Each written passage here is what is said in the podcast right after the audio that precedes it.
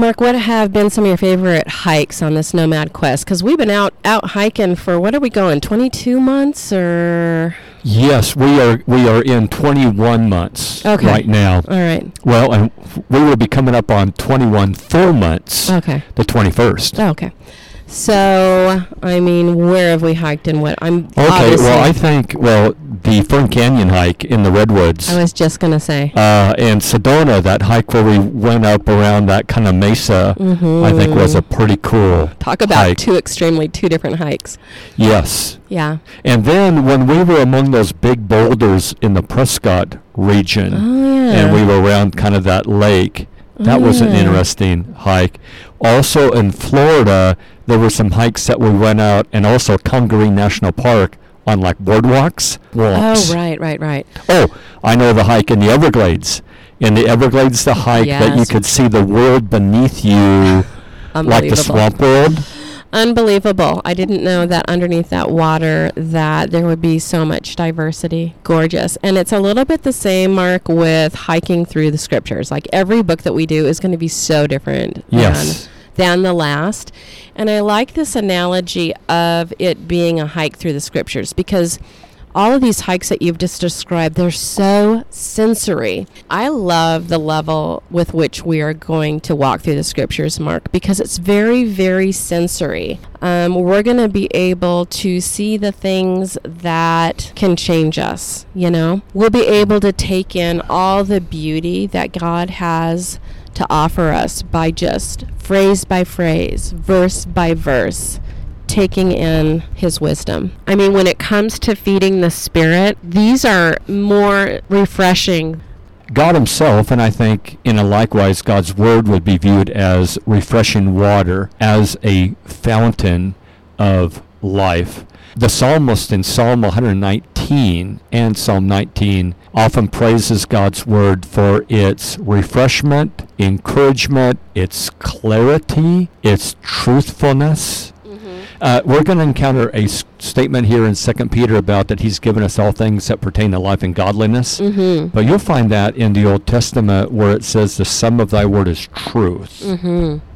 You know, as some of our hikes have been, we've, we've climbed up to the top of mountains sometimes, and it's amazing to me when you see mountains in the scriptures. On Mount Sinai, God communicates his will for mankind.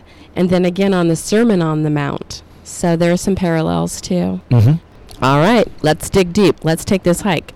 Second Peter chapter 1 verse 1, Mark. All right, so it says Simon Peter, there's the author, the instrument God used, a bondservant and apostle of Jesus Christ. And so Peter is basically saying, I serve him, and my job is to tell you what he told me. Now, the word apostle means one sent forth. To be an apostle, you had to be an eyewitness of Jesus after he was raised from the dead, Mm-hmm. according to Acts chapter 1, 26. Mm.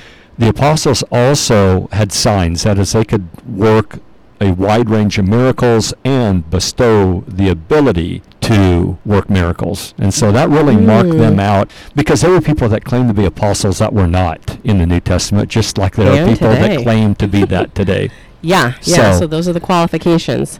It's important to note that in John 16, verse 13, and other passages, Jesus promised the apostles that the Holy Spirit was going to come upon them after he left and guide them into all truth, that they would not be left to their fallible memories reconstructing his life. Mm-hmm. And so they would be given specific instruction on writing the Gospels and recording the information that Jesus had not yet taught in the Gospels. That would be the Mhm. epistles, like this book. Promised through the gift of the Holy Spirit. Yeah. So they were promised inspiration like the Old Testament prophets were given Mm. inspiration. Mm-hmm. So he's an apostle of Jesus Christ to those who have received a faith of the same kind as ours by the righteousness of our God and Savior, Jesus Christ. So it all centers on Jesus. Without him, without his resurrection, there really is no story.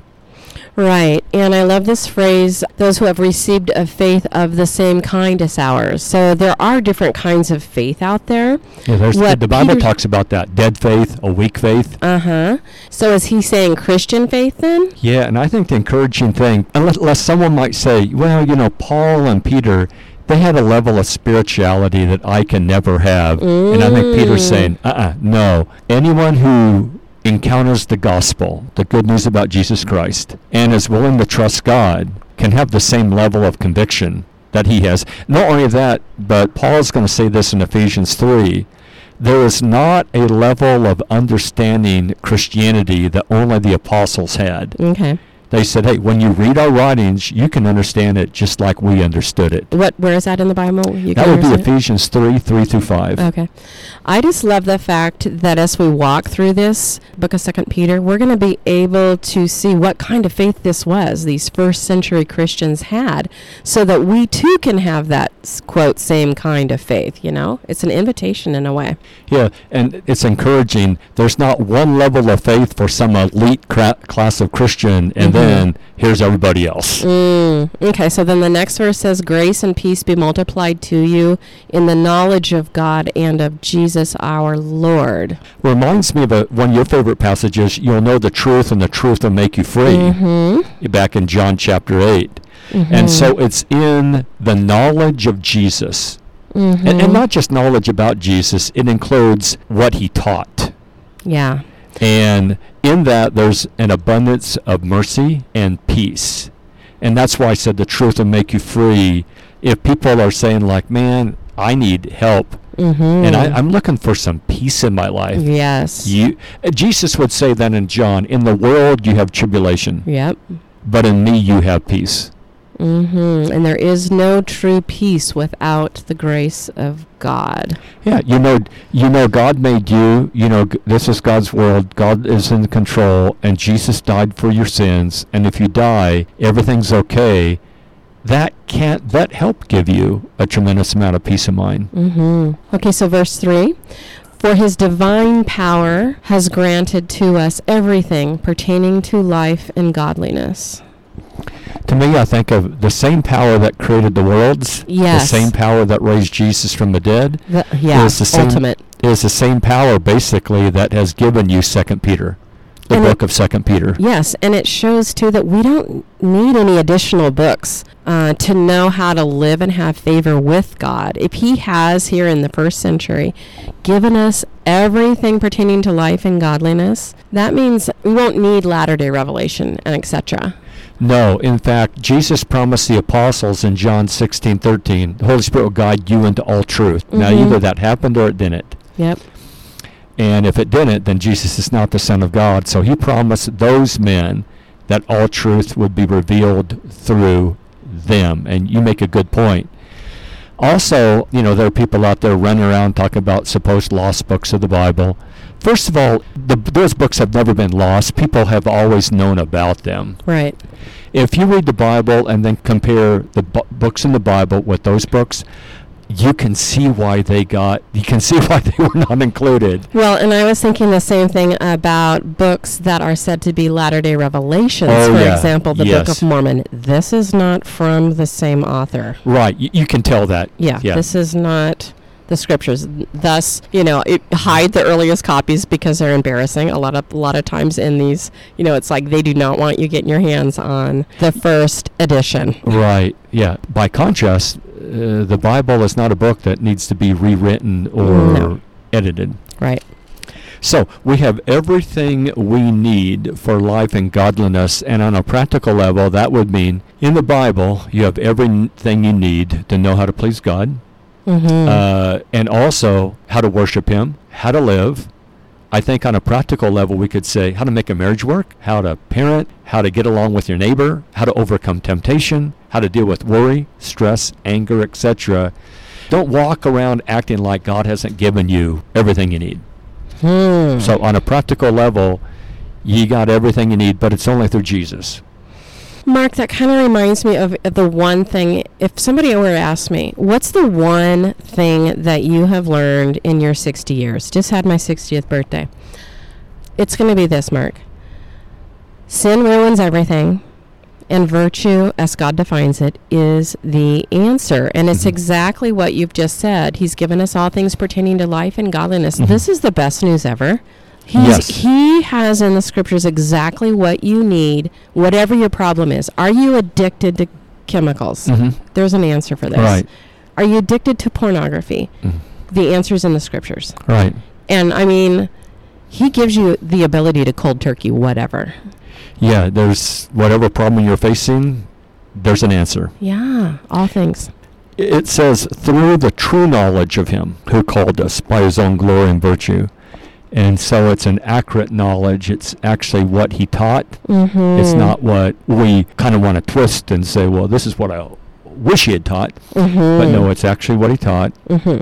And then it said the word who called us. And the calling here is not some mysterious out of the blue voice. The Bible says that we're called by the gospel. And okay, so so, everyone, don't expect him to be like Mark Durden. yeah, actually it's you pick up the New Testament, you read it, you're being invited. What verse is that, honey?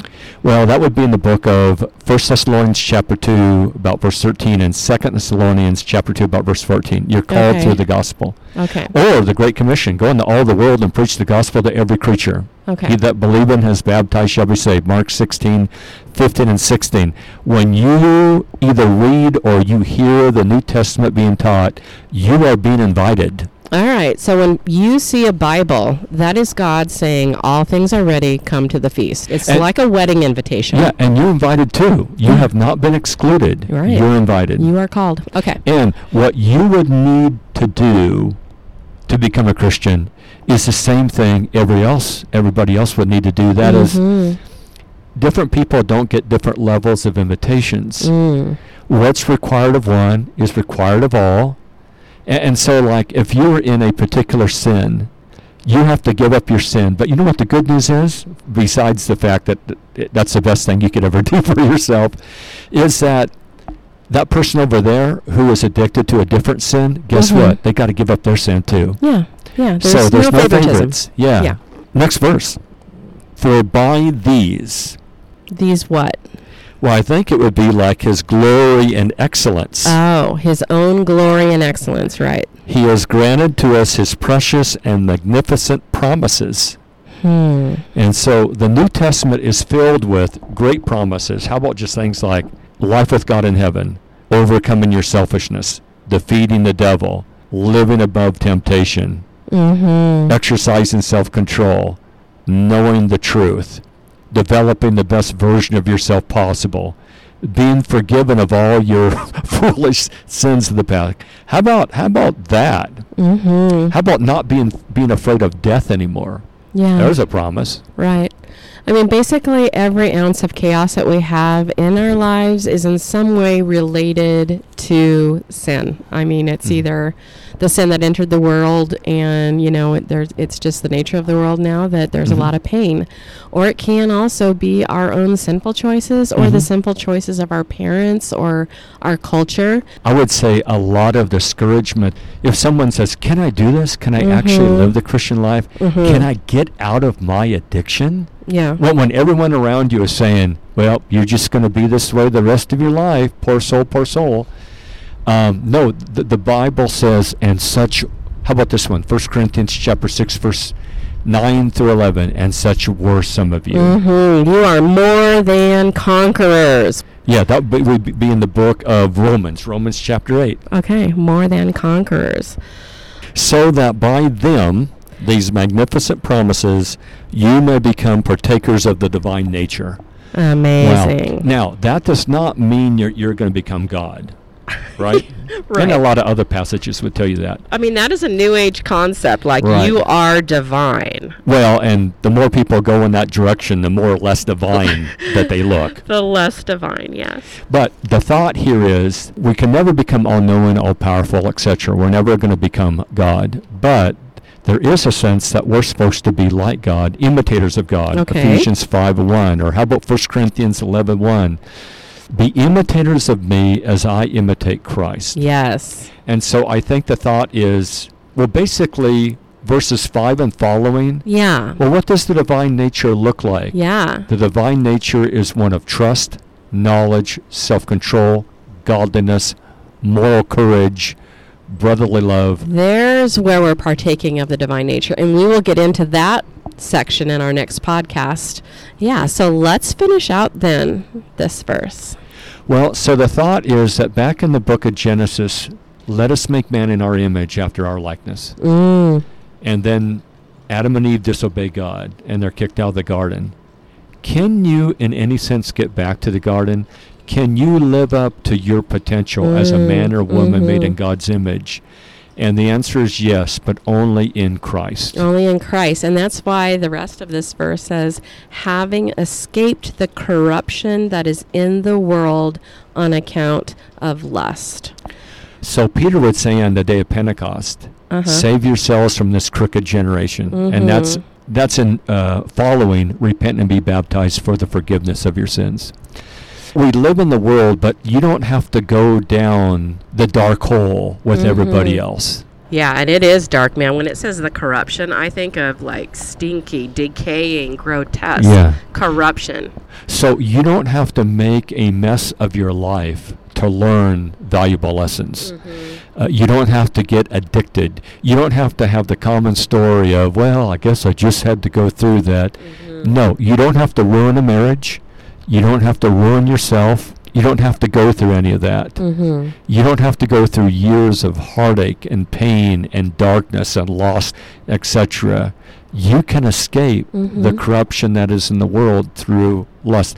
I think of Proverbs, Cindy. The righteous man sees the evil and he hides himself. Mhm. It, it, it's not that he's a coward. It's like, well, I see trouble coming and I'm not going to get caught up in it. Right. And so, really, what God teaches us, and what we're going to be talking about in our next podcast, is how we can lead with a trained spirit through the virtues that God allows us to have in our living our Christian lives instead of letting our body call the shots because Mhm. that's when it says you know the corruption is in the world on account of lust when you follow what your body wants to do Right. you destroy your life Well, or if you follow the culture, The if you follow pop culture, what's um, the different crazes in the culture? Yes, because what the culture is advertising is here's what your body wants now, right? Here's what here's what we're selling you, and so And people make a lot of money at it. right, right, selling Yes. your body what your body if you just let it go willy nilly. So if you're fine. listening to this podcast and thinking like, here I am young,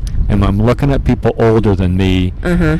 And I'm looking at like failed marriages, I'm looking at people that really messed up their kids, I'm looking at people that just for years they were just slaves.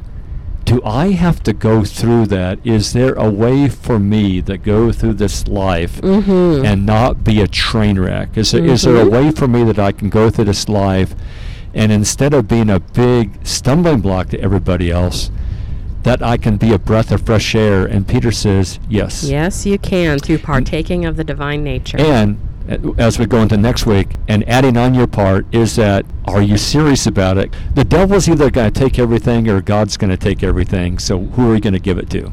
All right, thank you for joining us on Nomads You and I. Starting at verse five, we will continue this conversation. God bless.